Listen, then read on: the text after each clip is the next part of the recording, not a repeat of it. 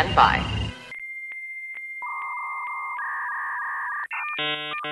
Hello, this is Penn Jillette.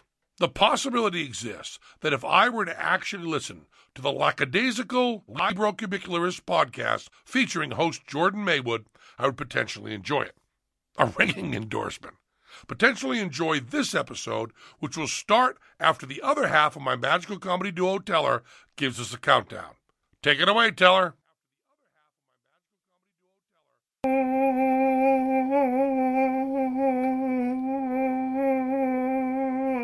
Hello. Welcome to the Libro Cube. My name is Jordan Maywood and I am the lackadaisical Libro Cubicalist. Let me start off by saying that there may be spoilers. It is not a guaranteed chance of them, but I am warning as a sort of just in case.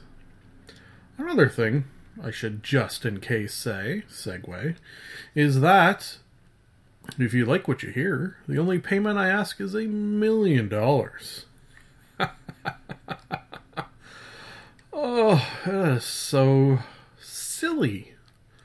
The only payment I ask is perhaps you pass the podcast on to a friend. Perhaps you rate, subscribe, and comment within iTunes because that is good for podcasts. Please consider doing so, you nice, nice person. Uh, now, what's going to happen is I'm going to push a button that will divide this podcast into nice, neat five minute segments. Uh, assuming that I stick to the timer, which I usually don't, but I'm going to try to. Try so very, very hard. Ladies and gentlemen, ready to review some things.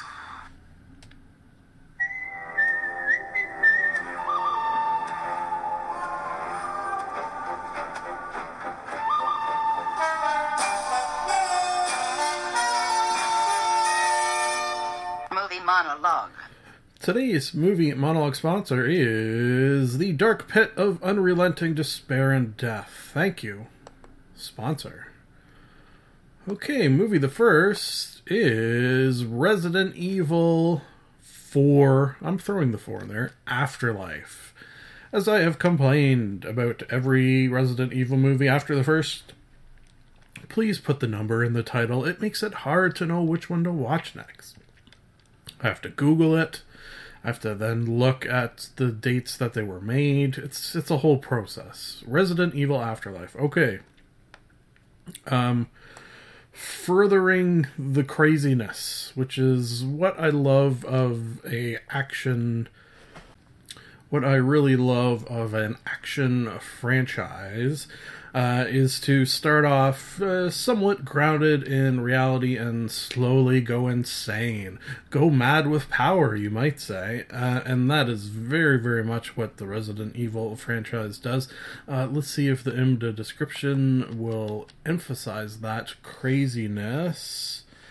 Uh, while still out to destroy the evil Umbrella Corporation, Alice joins a group of survivors living in a prison surrounded by the infected, who also want to reca- re- relocate, rather, to the mysterious but supposedly un- unharmed safe haven known as Arcadia. Uh, the cool part of this is uh, Alice lands a plane on the top of a building, and if you've ever landed a plane, you need something called a runway, which by its very definition is usually quite long. Uh, so to see her land on the top of a, uh, a building was pretty cool. A building surrounded by an army of zombies, no less. Yes. Uh, lots of cool things. Uh, Wesker makes an appearance, and he's sort of also upped in terms of what he is capable of, almost superhero powers like. Yeah, got a little crazy there. Uh, rating wise, this one's good. Uh, I always enjoy these. Uh, four to five, I think, is a safe bet. Sure, why not? Who cares? Sorry. Uh, next, almost unplanned, in fact, it was uh, Scout's Guide to the Zombie Apocalypse. Yeah, what the hell? Two zombie movies back to back. didn't even plan to do it, just sort of happened. Uh, this is a movie, uh, came out in 2015, so it's been a while now that I've been meaning to watch it, and boy, howdy, am I glad I did.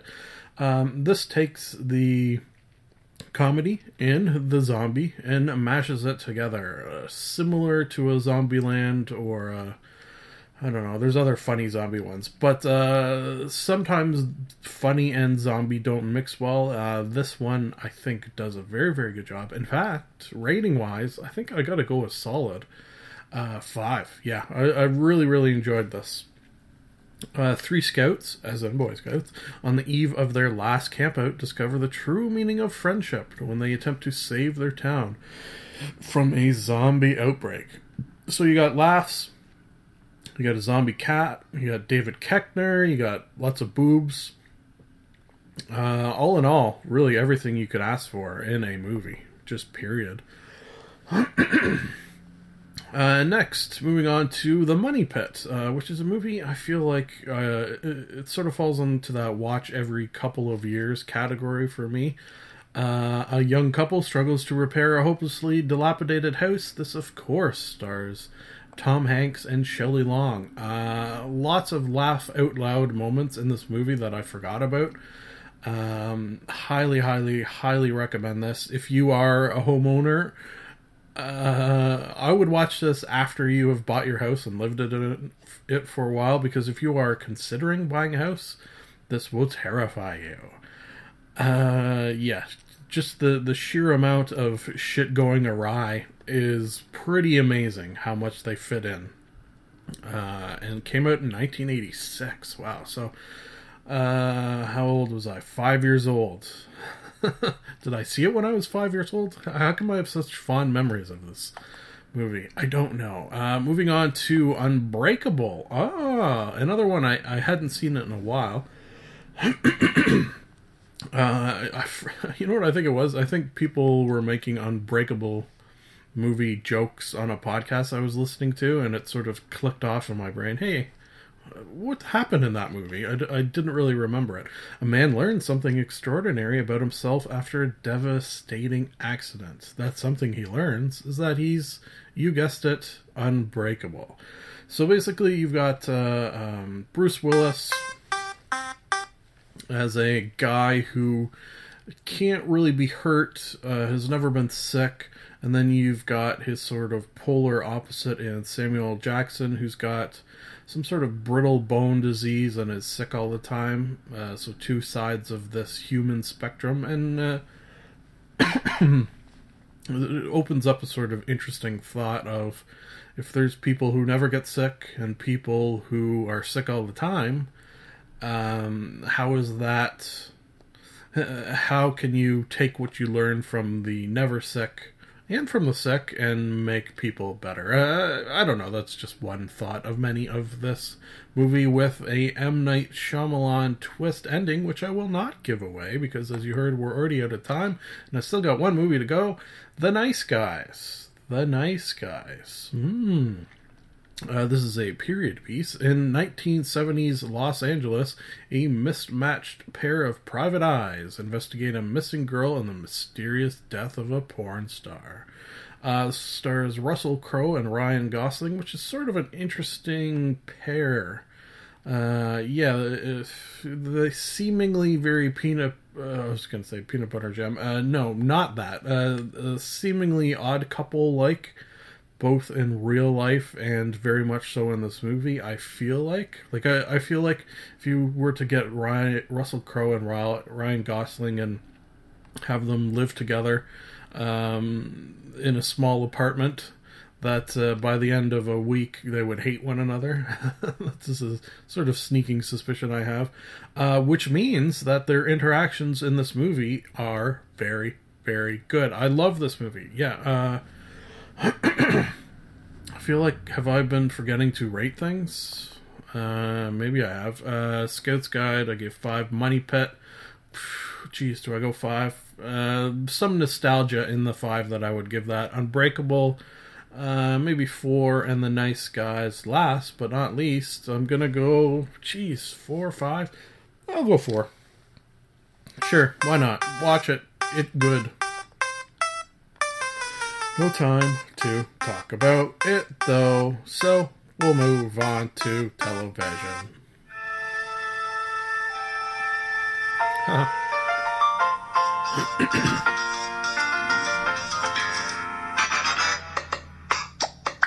Television talk. Today's television talk sponsor is the Gabriel Bell Equality Foundation. I think in the television talk theme is the theme from The Odd Couple. I'm pretty sure I put it in there. Uh, and I just mentioned that, so that's why I said that today's television star is Star Trek Deep Space Nine Season 3. We are chugging along. As I uh, like to mention when this comes up, somehow, some way, I managed to talk the missus into watching the entire series of Star Trek Deep Space Nine. And I gotta say, I am pleasantly, pleasantly surprised that seemingly she does not loathe it. A ringing endorsement from her, yes. Uh, no, uh, she actually kind of likes it. I'm pretty sure. I'm pretty sure. Um, something that I love of us watching this together is some of the little inside jokes that we now have with one another. Uh, I never thought that uh, the missus and I would have Star Trek Deep Space Nine inside jokes about fucking the Jem'Hadar, but we do, which is really that's just an incredible thing. And for that, I love the show even more than I already did. And this was probably my favorite show. This and Buffy, I was sort of put hand in hand as my two favorite shows. Okay, anyways, we're here to talk about season three, and this is where. I, I'd say like season four is really where shit gets really, really, really good. These are just really good. um, in, in this season, we do meet um, the Dominion and the Jem'Hadar. If you're unfamiliar uh, with Deep Space Nine, it's a space station at the edge of. Uh, just in case you don't know, I'm going to just call it at the edge of uh, human space. Uh, that's not accurate, but I'm just going to say that for the purposes of our talk here. Um, and and it turns out that this little known outpost outpost where nothing ever happens, a wormhole opens up. A wormhole, something that possibly has been theorized exists in real life, uh, allows you to travel vast distances in space very, very quickly. So, for example, you go into this hole. Um, if it was orbiting Earth, uh, and then pop out uh, almost simultaneously at the edge of our solar system, just as an example. This one uh, goes much, much farther, and the unfortunate thing is it opens up in an area of space run by the Dominion, who, you guessed it, are not very nice people. Not even people at all, really. They are, in fact, shapeshifters, which, as the name implies, they can ship. Sh- sh- shape shift. Hmm. Uh, okay, so I'm just looking through the episodes, see if any jump out at my eye. I, I could probably do a whole episode just uh, uh, reading the descriptions of episodes and talking about them. So let me just like randomly. Uh, Sisko builds a replica. Oh yeah, okay. So uh, there's an episode where he builds. Oh, this was a cool thing. Uh, he builds a spaceship that uses solar sails, with which is sort of emphasizes something I love of Star Trek is its interaction with real factual science. So uh, it has been hypothesized, if not outright done at this point. Oh, I should look into that. Um, that light uh, pushing on certain materials will uh, propel those materials through space. Uh, so, Captain Sisko, or I don't think he's captain at this point, um, he builds a ship that uses these sails, and then uh, it, it's sort of uh, hit by a lot of. Uh, what is it? Neutrinos, some space thing uh, that propels him thousands of light years further than he thought. A cool little little project of his. I like it. Uh, okay, so let's just again randomly pick one in no particular order. Quark discovers the Grand Nagus Zek has written a new virtuous. Oh yeah, okay.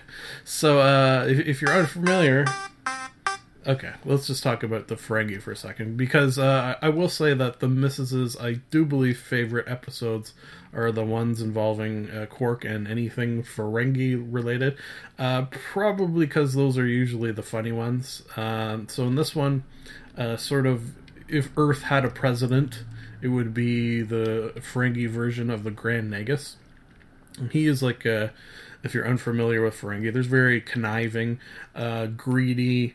Uh, their whole society is built around built around the acquiring of wealth. So, um, when he sort of rewrites the rules of this species, and they're all like do unto others, uh, charity is good, uh, be nice to people, uh, got to be trustworthy. Uh, it's sort of like freaks everyone out um, and comedy and some sciency things ensue, as it does, as it does, folks. Star Trek Deep Space Nine season three gets a ten out of five. What? How is that even possible? Conan the Librarian. Don't you know the Dewey Decimal System?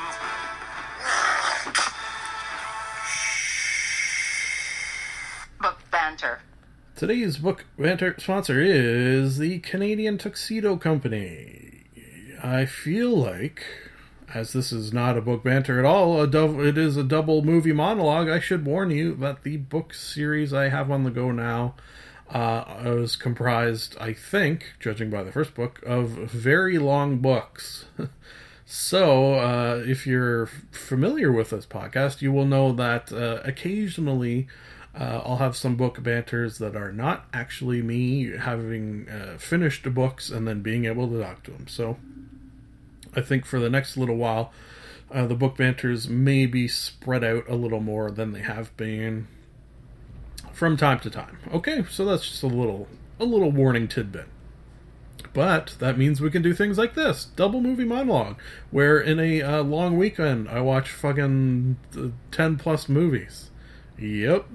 For example, Michael Bolton's Big Sexy Valentine's Day special. Yes. Now, this could potentially fall into the television category, kind of, sort of, kind of, sort of, but it's on Netflix. Um, so, whatever. I'm calling it a movie because I can do that. Excuse me. This is my podcast. I could podcast how I want to. Podcast how I want to. Podcast how you would podcast too if it happened to you. Da, da, da. Uh, yeah, so this comes from the mind of Scott Aukerman. Scott Aukerman and the man, the myth, the legend, who I have repeatedly, ad nauseumly spoken of highly on this podcast for the reason that I love him. Uh, seemingly, he has, or I should perhaps say, I have the same sense of humor as he does, uh, in that it's not 100% what you might call normally mainstreamish. Yeah, sure. Uh, so, uh, I probably would not consider watching something called Michael Bolton's Big Sexy Valentine's Day Special, although the, that title does grow on you the more you say it. Uh, but when I saw he was involved uh, as a creator with The Lonely Island, uh, I, I uh, even then I, I almost sort of debated watching it, but then I uh, asked some people who uh, share loves of these things, and they said it was good, and I, I finally watched it, and boy howdy, am I glad that I did because the laughs were plenty. I just want to tell you one thing: this is not a spoiler um, other than the fact that it was the biggest laugh I had, just to emphasize the craziness of this, and perhaps myself. Um, there's a guy trying to get into a building. That's all I'm going to say. Um, there's a, a, security guards guarding the door, uh, one of which was actually played by Scott Aukerman, now that I think about it. So uh, the guy sees sort of on a clothing rack a security outfit, like a security uniform, security guard uniform. And uh, he looks at it and he says, Ah, I know how I'm to get in there. And then it cuts to him. fuck, him throwing the uniform at the two security guards as he runs by. I remember, oh fuck, I laughed so hard. And what was even worse was the the missus was uh, cooking dinner at the time since it was my birthday actually. So she was cooking me a nice birthday dinner, and I tried to explain to her why I was laughing so hard, and I just couldn't even I, I couldn't get the words out because it was so funny. So, needless to say, Michael Bolton's Big Sexy Valentine's Day Special, 5 out of 5. Moving on from the incredibly funny to something that is not funny at all, starring someone who's incredibly funny. Wow. Uh, I Smile Back, starring none other than Sarah Silverman. Super, super funny girl in a not at all funny movie. Well, uh, it, it's got some of the dark comedy that I assume you could probably expect in a movie that is incredibly dark, starring someone who's incredibly funny. Some of that is bound to seep in, and I'm glad it does because, as I was mentioned, um, whether it's a, a, comedy or more accurately, whether it's a drama, if you are 100% serious 100% of the time, it's just not believable because that is not what life is. You gotta dip in and dip out of all emotions to make things believable, right? Uh, okay, so Sarah Silverman plays a mother who's having a tough time of it. I, I, I guess sort of a gist of it is she goes off her meds uh, and slowly goes a little nutty. Definitely depression, uh, specifically depression with some uh, addiction rolled in, and uh, it gets gets very very dark. Um, some scenes you will cringe. Uh, Sarah Silverman really just blew my mind. Like I've always had a love of her. Um, and it's not like I thought she couldn't do a movie like this, but man, just it, it just goes to show you, and, and, this is something we see time and time again that uh, I don't think you could take a very very serious actor and have them do comedy and expect them to do it, whereas. Uh, taking a, a comedian, we see time and time again, they are able to pull off these serious roles. So, uh, in, in other words, it's harder to do comedy than it is to do not comedy. Hmm. Uh, okay, next we have. Uh, shit, I'm, I'm way over time today. Uh, Mr. Right. Mm-hmm. Mr. Right. Starring uh, Sam Rockwell and Anna Kendrick. Uh, this is an actiony shoot 'em up comedy, which are uh, those are things I like. I, I like it as I just mentioned combining things funny and action. Uh, uh, weird, dark, funny, and super depressing. Actually, maybe I just like adding funny to things. I don't know.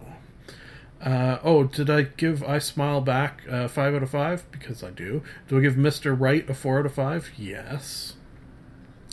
Uh, yeah, I really don't have time. I, I not enough time and too many movies. Uh, the next movie is Upside Down. Uh, this combines uh, romance and sci-fi. uh, it was okay. Uh, I sort of took a chance on this one as a Sunday relaxing in bed sort of movie, and I did like the sci-fi elements.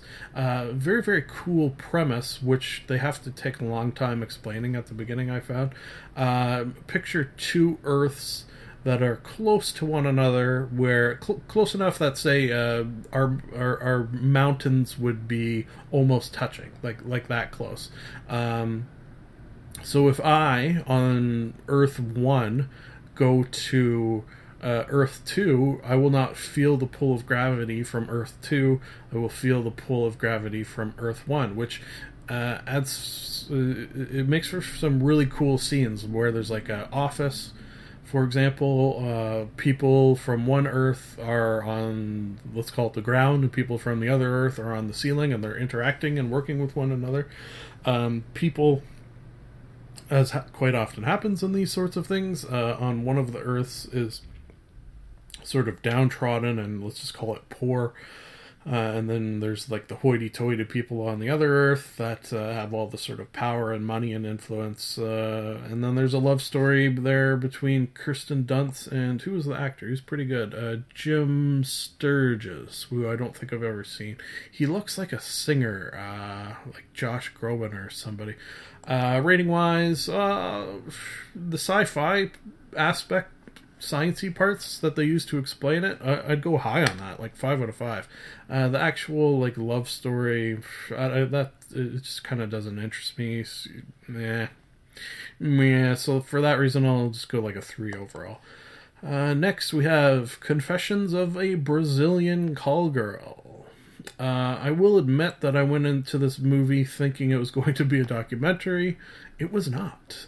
Um, this is subtitled, I should say, uh, unless, of course, it's in the language that you speak. And then it won't be subtitled, but then you probably won't be listening to this.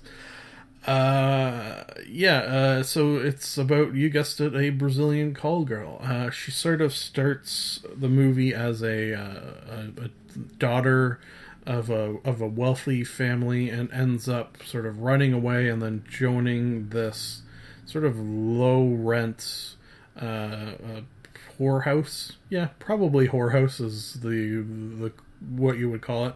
Um, eventually, by the end, she sort of worked her way up to working by herself. She's she's the most famous uh, prostitute in all of Brazil. Apparently, also based on a true story. Um, at least that's how it was sort of set up. Uh, rating wise, yeah, I enjoy it. Lots of sex. I wasn't expecting so much sex and uh, four out of five. Sure, why not? I, I don't have time. I don't have time. I'm already way behind schedule. Oh God, what have I done? What have I done?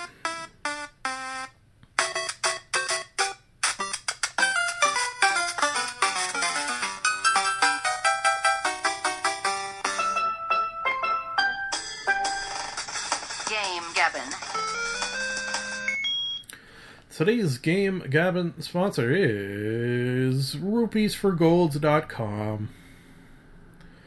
Okay, folks, I am pleased to announce that I have done it. I have completed The Legend of Zelda: A Link to the Past. Never, well, not should I say never? Well, I can easily say it has been a very, very long time. I've felt such a sense of accomplishment over beating a video game. Uh, it has to do with playing this as a kid, never being able to beat it, um, spending so much time over the years thinking about this game from time to time, realizing, man, I wish I had beaten that. But uh, as I mentioned before, I rented it. Uh, I didn't actually own it and I got in big trouble. I actually told my mom on the weekend about that. She didn't remember.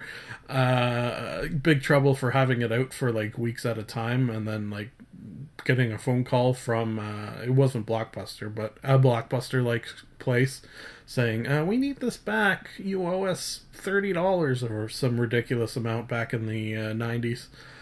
Uh, anyways, that last boss was fucking horrid. Um, like with most Zelda games, what you'll do is have a final dungeon, which was pretty hard. Uh, something they did in this one was you had to refight some of the bosses you had fought before. Uh, I will say, I don't think they amped up the difficulty of the bosses, uh, meaning I had got a much stronger sword, much stronger shield, much stronger tunic. So uh, all of that meant that I was very much more powerful. Uh, and then I had to refight bosses, but uh, I don't think they had scaled, so it wasn't too onerous. Uh, a little confusing in terms of the dungeon uh, being huge and maze-like, but uh, I actually did pretty good, and I think only maybe once had to look at Google to figure out where I was going. and then I came to the boss. Uh, it took me. It's got to be close to a dozen plus times to beat him. Now my problem was, uh, you'll the boss Ganon, if you are unfamiliar with the Zelda series, uh, will quite often be in parts. Uh, parts where uh, you'll be fighting him, something will change, then you'll have to fight him in a whole new, different way. So uh, it would start off where he would shoot shit at you, um, oh no, that was the that was the first time. Yeah, so first you have to beat him in the dungeon that I just mentioned, and then he sort of fucks off. uh, and then you have to uh, f- uh, go to where he fucks off to, and then fight him all over again a bunch of times. Uh, the reason I like that is because it meant you didn't have to redo the dungeon every time which once you read a certain point so i did appreciate that. Uh, but what i didn't appreciate was i kept getting to the same goddamn point every time in this battle and the same thing happened to me every single time. Like i don't think uh, the boss actually hit me enough times and then killed me from hits. What would happen was uh, I'd get near the edge of the platform because you kind of have to at some point. Uh, and then he would knock me off, which would mean you had to start all over again, the fight all over again. And my God, the f- sheer frustration. There was a couple of times. Uh, l- let me explain. There, there's two. there you go. This would be a little tips and tricks in case you're ever playing it. Uh, there's two lanterns. Uh, you have to have both lit uh, when you light both of them, he will appear and you can hit him with your sword. Once you hit him with your sword, that will stun him. Then you hit him with a with an arrow. You have to do that whole series uh, three times. Uh, there was a couple of times where I did it twice, meaning I only had to do it one more time, and then I fell off the edge, and that was so frustrating that I, I almost gave up. In fact, oh yeah, this is this is something I love fuck, not sticking to the goddamn timer at all today.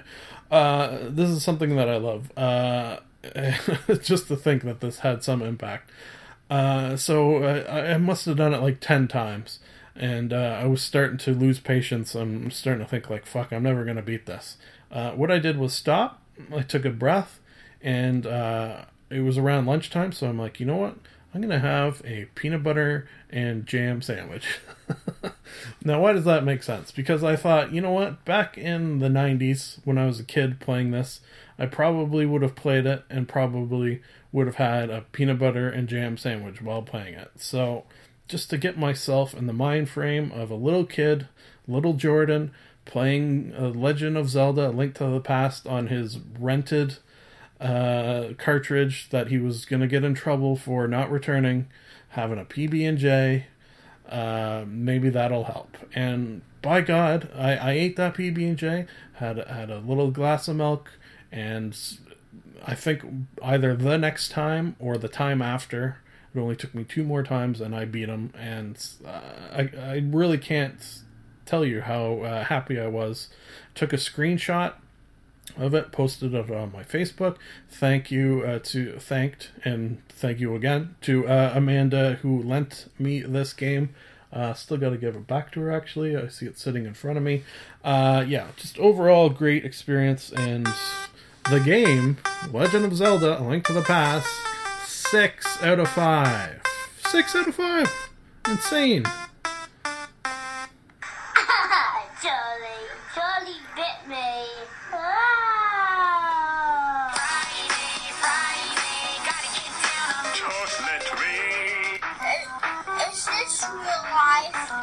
Intercourse.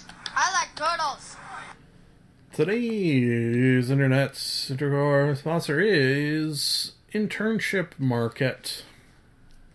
Okay, uh, let's start off with the second item first. Why not?